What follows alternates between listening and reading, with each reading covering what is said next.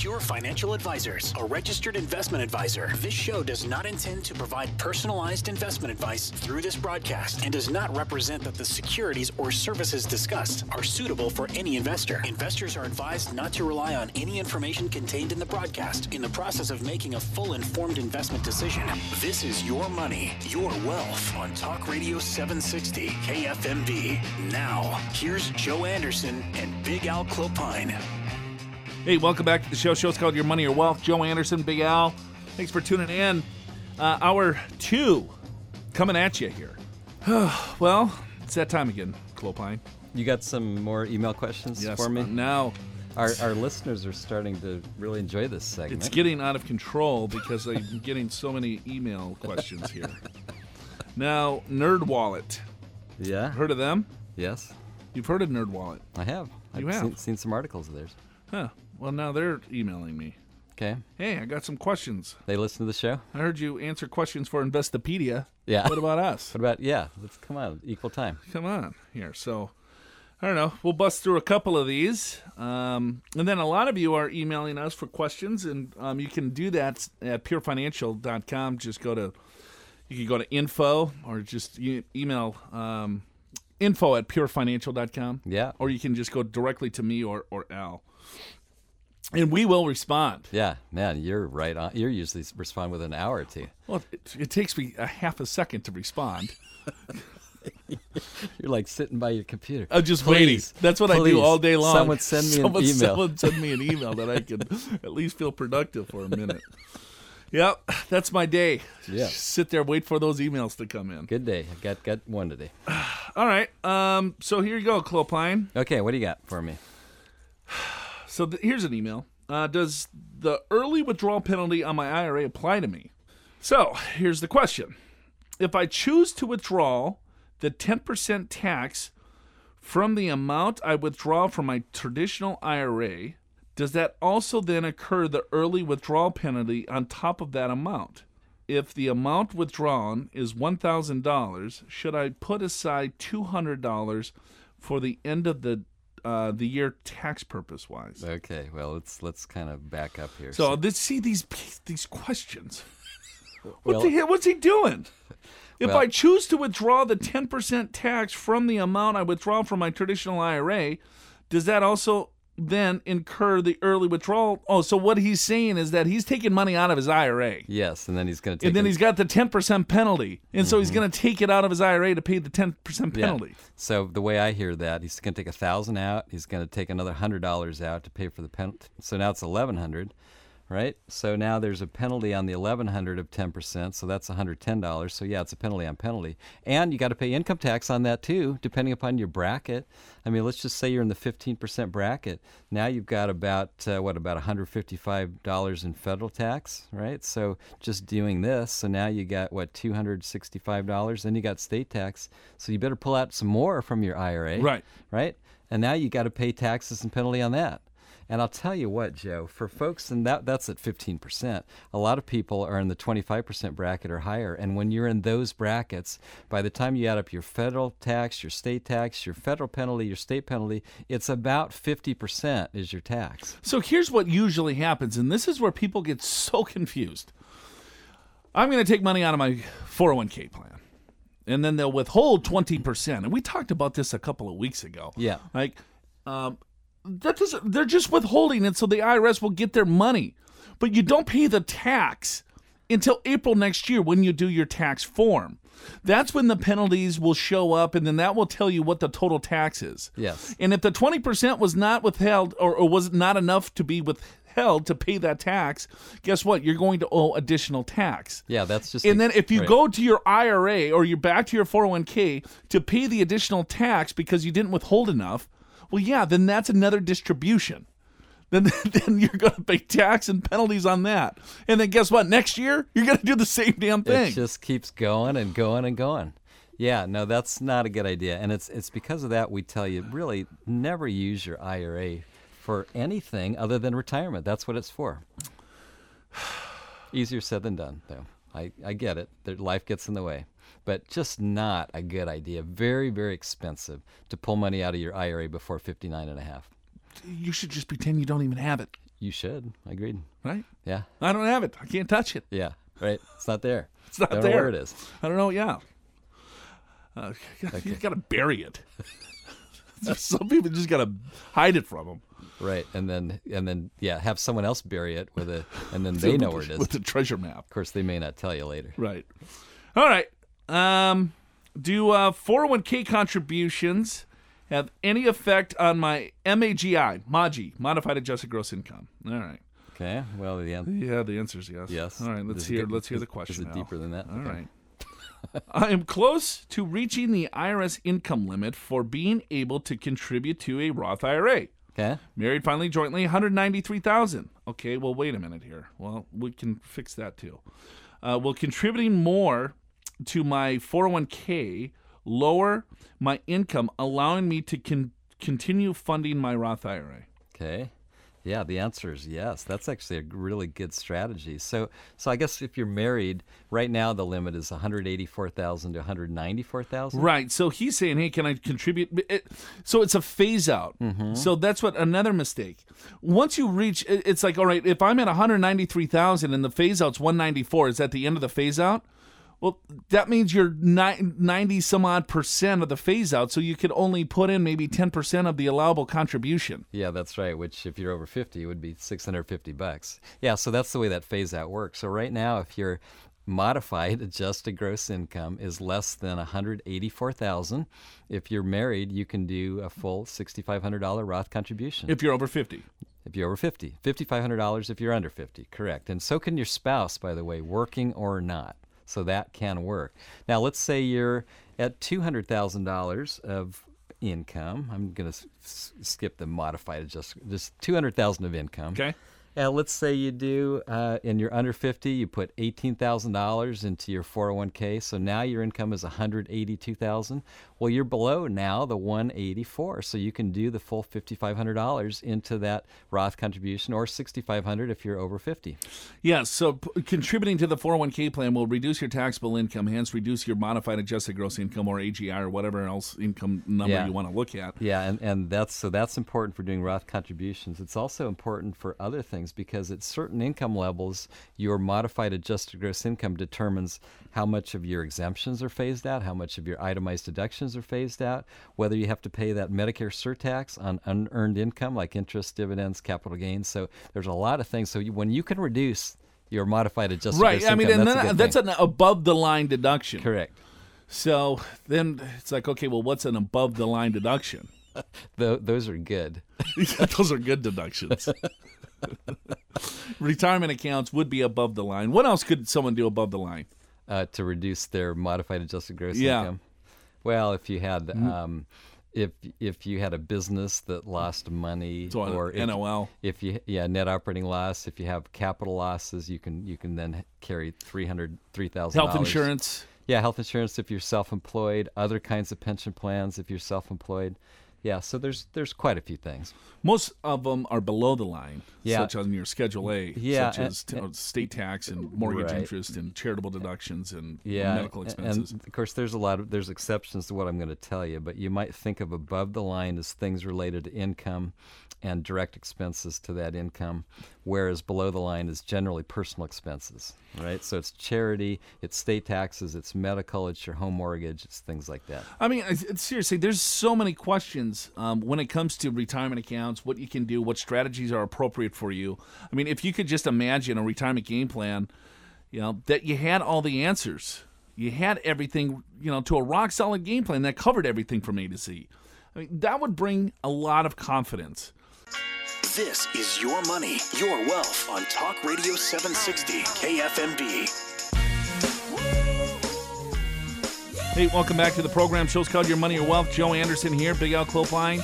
Thanks for tuning in. Go to purefinancial.com to get a little bit more information about us if you'd like. We're a fee only registered investment advisor. We act as a fiduciary 100% of the time. We do not sell any products, we give advice. Um, and so Big Al and I have been given advice, um, or nuggets, if you will. Don't take this as advice. We're not, we don't know you, right? We don't know your situation, so this is not advice. come in and our clients we give advice to. Yeah, that's true, and and uh, that's an important distinction, Joe. I mean, so we're throwing out different ideas, different strategies, trying to educate you on what you need to do to get ready for retirement, or if you're in retirement, how to retire, how to stay retired successfully, tax strategies, but What's interesting, Joe, is what may work for you may be completely different than what your friend and neighbor should be doing because it's individualized. And the reason is because you have different goals. Uh, you probably you may have different longevity in your life. You've got maybe different savings uh, and all kinds of factors that go into what's going to be the best strategy for you. And that's that's why I, I mean honestly I mean I, I know there's retirement income calculators and things like that and, and uh, those are better than nothing. But I think a lot of people sort of get misled when they they sort of put in two or three or four input variables and then think that they've got this figured out because there's a lot more to this than meets the eye. And that's why we've been talking about this for 10 years on the radio so, and then just to prove just little things um, when it comes to the questions and emails that we get. And so we're um, answering some emails from Investopedia. Um, we switched to them now, not NerdWallet. I haven't got to NerdWallet. Oh, I thought you were on NerdWallet. No, this is Investopedia. Still. Okay. All right. Okay, cool. Here's another question for you, Big Al. Okay. Which should I take, a monthly pension or lump sum buyout? I'm single, 68 year old male. I have a pension. 401k, and have not filed for Social Security yet. Okay. I have one 32 year old son who is living with me. He is not a college graduate and has a low paying job with no retirement accounts. Should I consider him in my decision? Ah, interesting. Interesting. Okay. So that's the end? So, yeah, I'm, I'm going to, can't wait to hear your answer in this. so tell me the last sentence. The 32 year old son, what was the fact about him? Should I consider him in my decision i'm taking a lump sum or a pension? I know, but there's something before that. What was the sentence before that? I don't know. But he's not a college graduate. Oh, oh that was that was the caveat. And has a low paying job. Okay, got it. Okay. And no retirement account. Okay. Well, I'm going to give you my answer, Joe, and then you can correct it. So uh, here's what I think when you've got the opportunity for pension or lump sum is uh, first of all, you want to take a look at that lump, the, the pension option, the income option, if you will. And let's just say, I'm going to make this real simple. So let's just say it's $10,000 a year. So that's okay, that's one variable. Then you look at, well, what's the lump sum option? Well, if it's $100,000, you divide the 10,000 to 100, that's a 10% payout. That's a really good payout, right? And then you got to look at is this does this get adjusted for inflation or not? I, probably most private companies don't have inflation adjustments. A lot of the government pensions do have inflation or cost of living. So that's obviously a factor. 10% or maybe it's $8,000 of payments and it's a $100,000 lump sum. That's 8%. Might look good pr- today. Today, yeah. But right? so the, the problem with that calculation, I think you're on the right track, but you have to take the net present value of those future cash flows. You do. You do. And, and then you take a look at what your life expectancy you think is. So you have, you have longevity, you're going to live longer if you don't have longevity, right? And then so you say, all right, well, maybe I'm going to receive these payments for 10, 20 years. Right. And then you take the net present value of those cash flows and then you compare that to the lump sum option. And then that's going to give you your best decision right. just on a pure dollar figure. Sure. But then you have to calculate taxes. Yeah. You have to calculate your family. So this individual, hey, you know, I got a son. He's 32, still living with me. Right. Never went to college. He's got a very low paying job. What do I do here? Should I consider him? Yeah. Because if I take the pension, if I die, then it's gone. That's exactly right. right. If I have the lump sum, maybe then there's an inheritance for the child. Yeah, exactly. And particularly if I'm 68 years old and I'm not in terribly good health, I, I, I probably would favor the lump sum, and I would think about my child because that would certainly be a factor.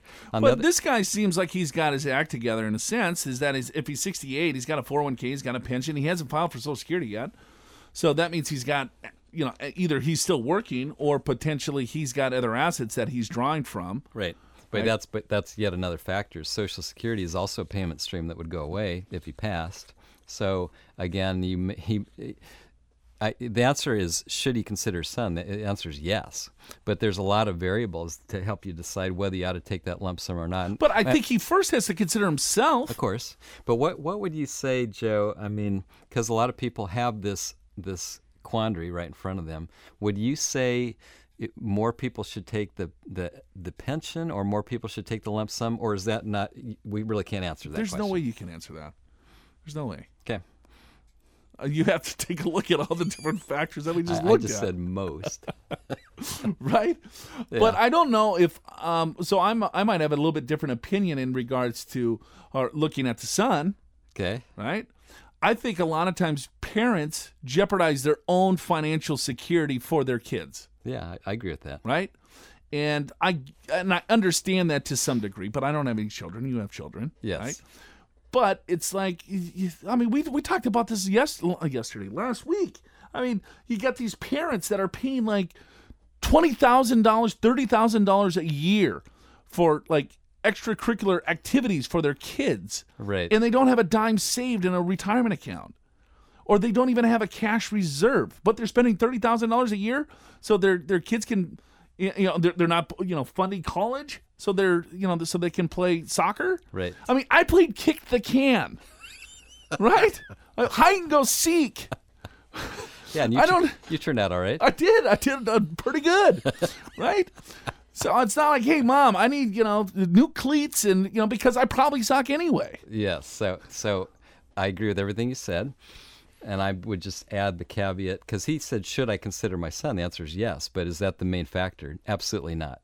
Everything that you said is true, Joe, because all of these, these the pension versus the lump sum, the 401k, the Social Security, this is these were benefits, retirement benefits designed for you, not your son. Exactly. Right? Right. And you are right. And I would say that uh, the baby boomer generation has probably gone a little bit overboard in trying to take care of their kids. And it really has, it is now, it's affecting their own retirement. So I completely agree. But yeah, because you have a son that you're concerned about, yeah, I would definitely, that would be part of the, the equation. But that's not the main part for sure. Here's another one. Why? Oh, this is interesting. Okay. Why should I hire a fiduciary advisor? Oh, good. There we go. So I'm eligible to retire now, but have a target date of 99 three days from today. Oh my goodness gracious. What the heck does that mean? I am currently a federal government uh, worker under FERS. Okay. Um, my brother says I should seek out a fiduciary advisor. Okay. How would a fiduciary uh, help me? And at what cost? I am raising a preteen, still have a mortgage, and have a healthy TSP. Okay. Good. I like that. What do you think? Well, what what can a now does it say? I don't know. Just that, because he said I have a target date of 993 days from today means he needs to hire a fiduciary advisor. In in years that's a, that's about almost, that's a little under three. that is that how government employees think about things? I have no days? idea. Days and minutes. It's on their calendar. Been tracking this. I was down. I was at ten thousand days. Now I'm nine ninety three. 993 days from my retirement. Well, date. I, I will say this: a, a lot of government. but he's like my target date. I, is that my, my, his target date fund, or is that his target date of 993 days from today? Is I- when he's I- punching. I think that's is when he's punching. I, that's what I gather from that. I, I don't know of a ninety nine. maybe you can, uh, if you hire a fiduciary advisor, maybe you can cut that down to 992 days. maybe maybe you can get a week early. All right. Well, Well, you know, I- hey, we got to take a quick break. Uh, we're we're Yeah, at the right. bottom of the hour here. We'll we'll, we'll come back and we'll um, Well, answer we'll- more of the, your questions. Uh, go to purefinancial.com uh, dot com, and uh, we'll be back in just a second. Show's called Your Money or Wealth. Now back to your money, your wealth on Talk Radio 760 KFMB.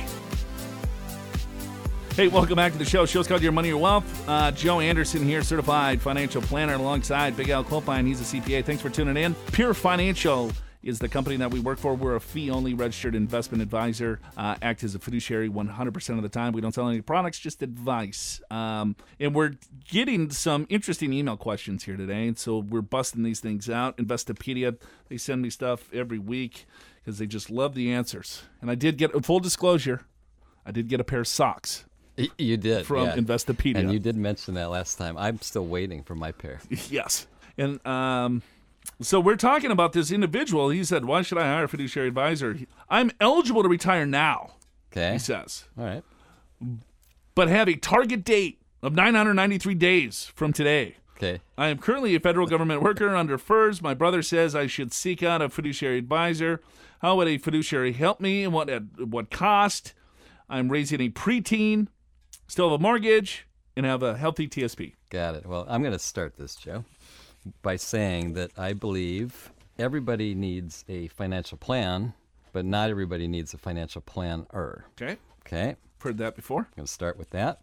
But I will also follow that up with that almost everybody that I see, even the ones that say they have a plan, it's not very well thought out. So you actually might. Or it's not executed. Yeah, well, thought out or executed, right? And so you may actually want a second opinion or someone looking over this. And then then there's a choice who do you go to? Do you go to like a full service broker that can sell you the insurance products that you need and other investments or you go to the fiduciary that just basically gives you advice?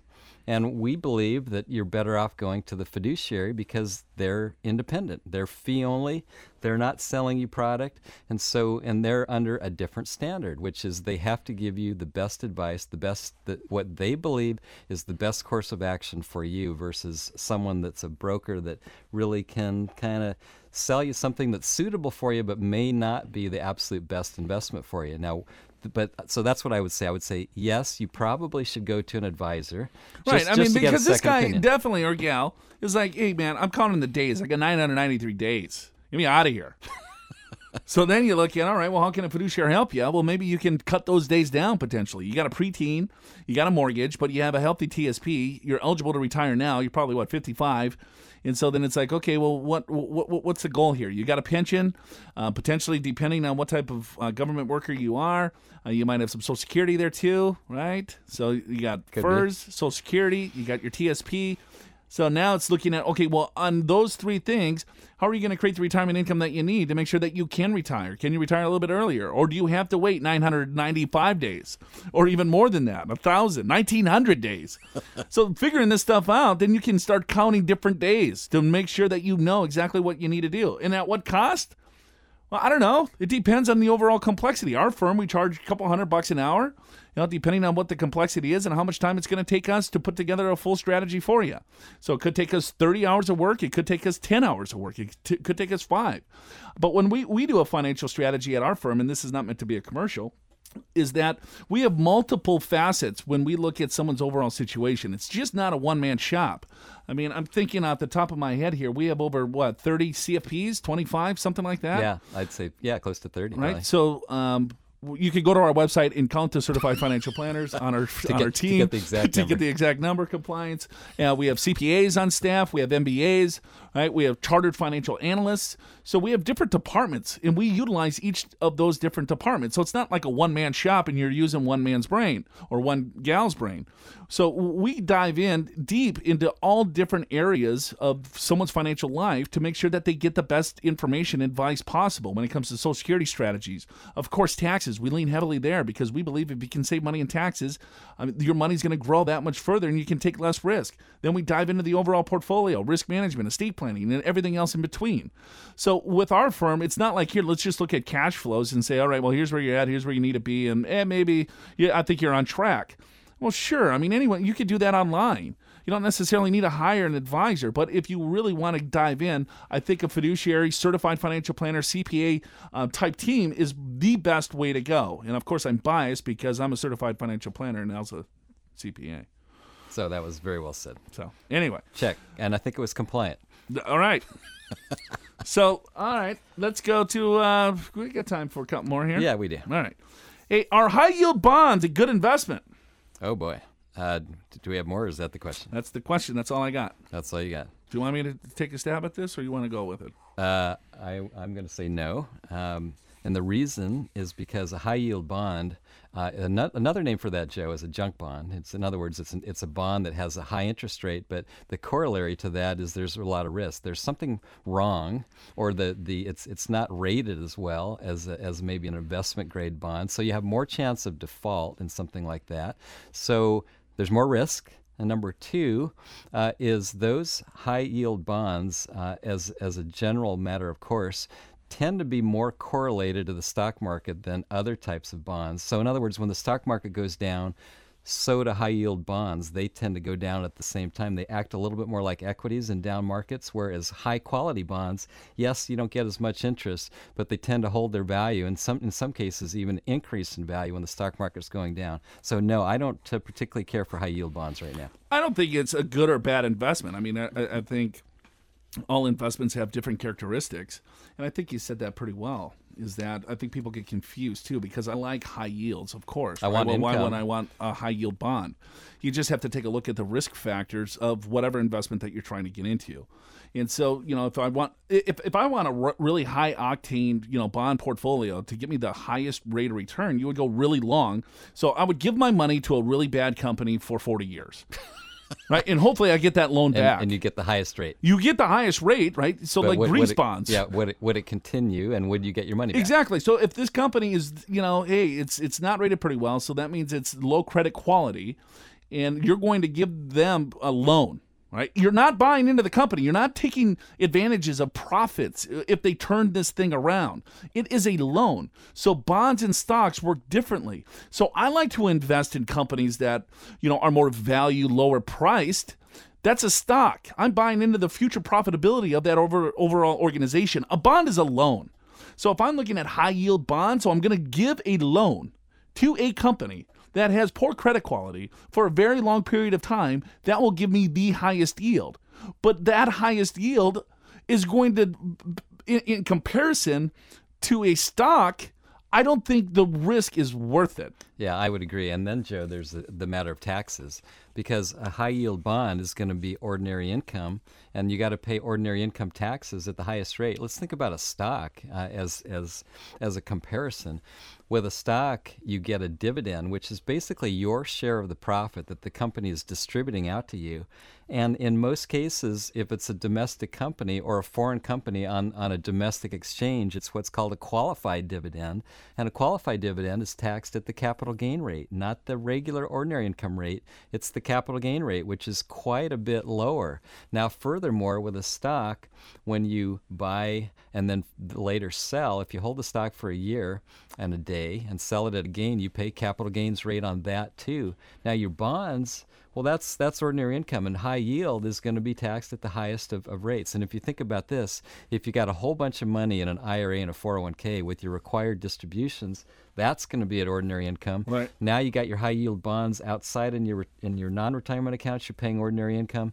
You got Social Security. You got maybe a pension. You got all kinds of stuff, and it's and it's uh, so it's not very tax efficient.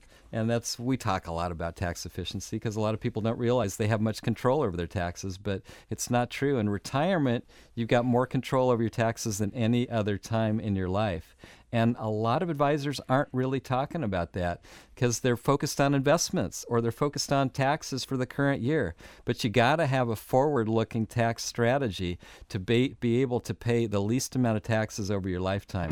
Now back to your money, your wealth on Talk Radio 760 KFMB.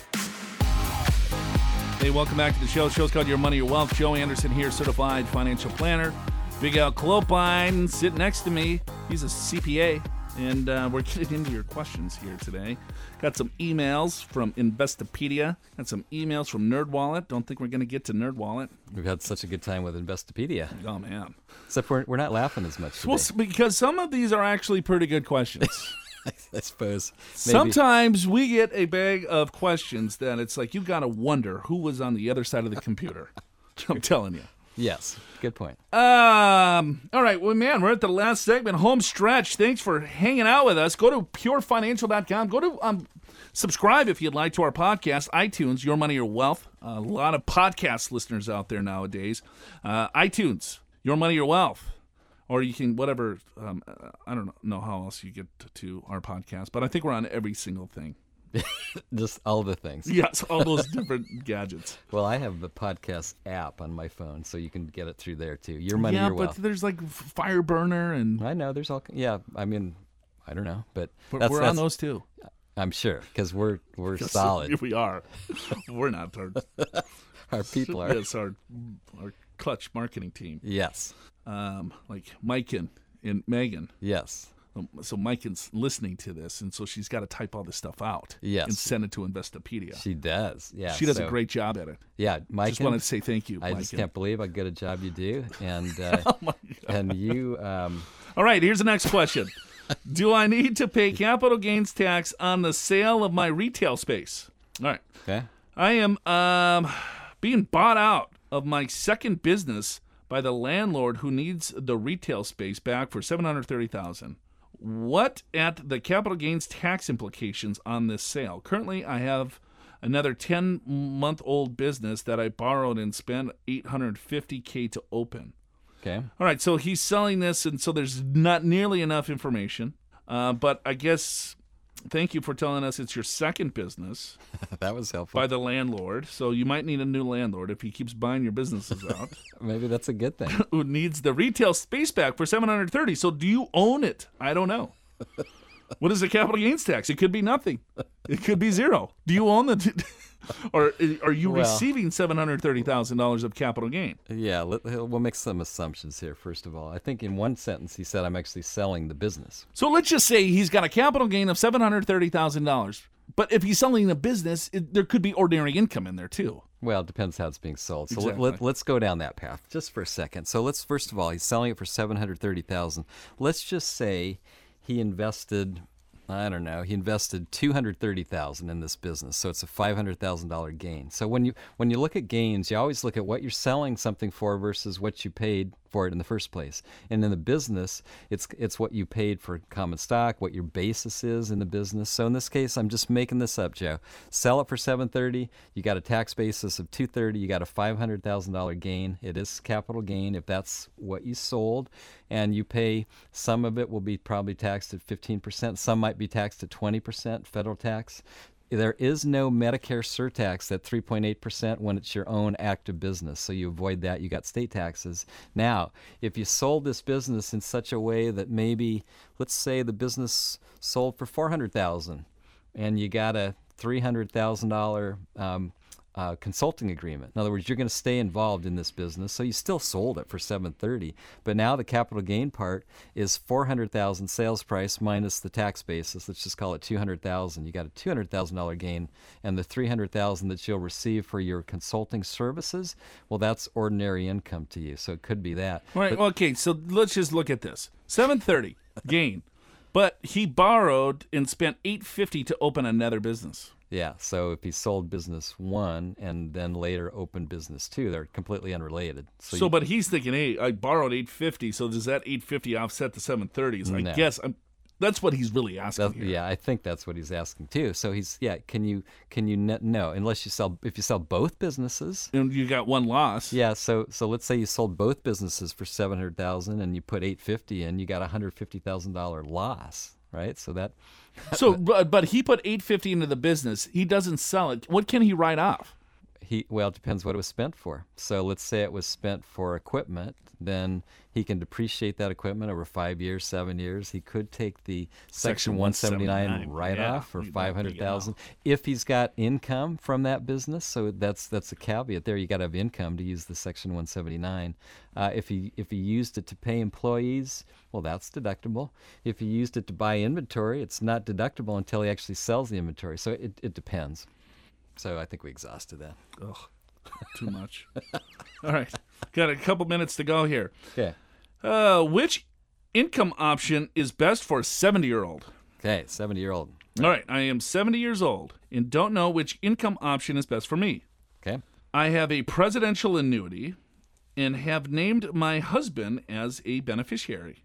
I do not understand the difference between life annuity, life annuity with guaranteed monthly payments, and joint in survivor annuity. Okay. Well, I'm going to bust this out and then we're going to get out of here. Yeah, this sounds like a question for you. All right, the difference between life annuity, that's just on one life.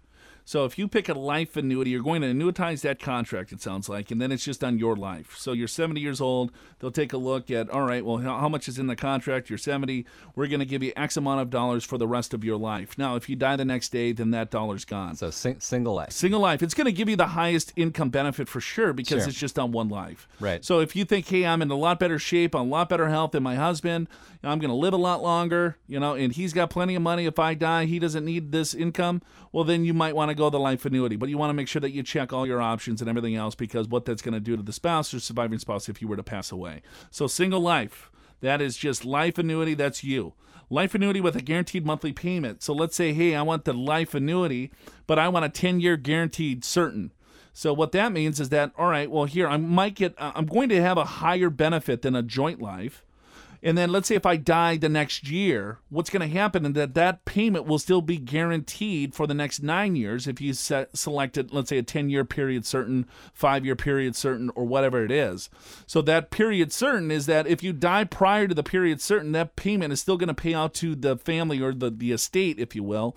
Um, you know, for that time period. Got it. So if you want to protect it for a certain time period and still want to get a little bit higher benefit, then that's the option. A joint with survivor annuity, that's going to give your spouse the same annuity payment as you if you were to pass away prematurely. So that payment continues to go on for both lives. So I take a joint life, I get that income, and then if I pass away, then my spouse would continue to get that same income until my spouse dies.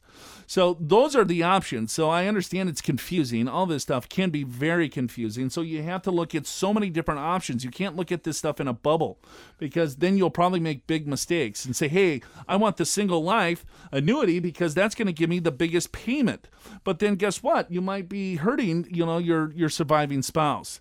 I mean, anyone who's recently retired or looking at retiring in the next few years, I mean, has really three significant challenges facing them today. Truth be known, right? You probably haven't saved nearly enough for retirement and you don't have enough to last you for the next 25, 30, or even 40 years. So you better get serious about saving now. You have no retirement game plan. Right now, your plan is nothing more than a bunch of scattered statements. There's no plan or strategy surrounding healthcare, taxes, Social Security, or how all your investments are going to work together.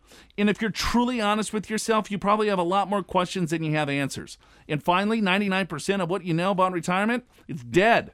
It's equivalent to like an eight track tape player.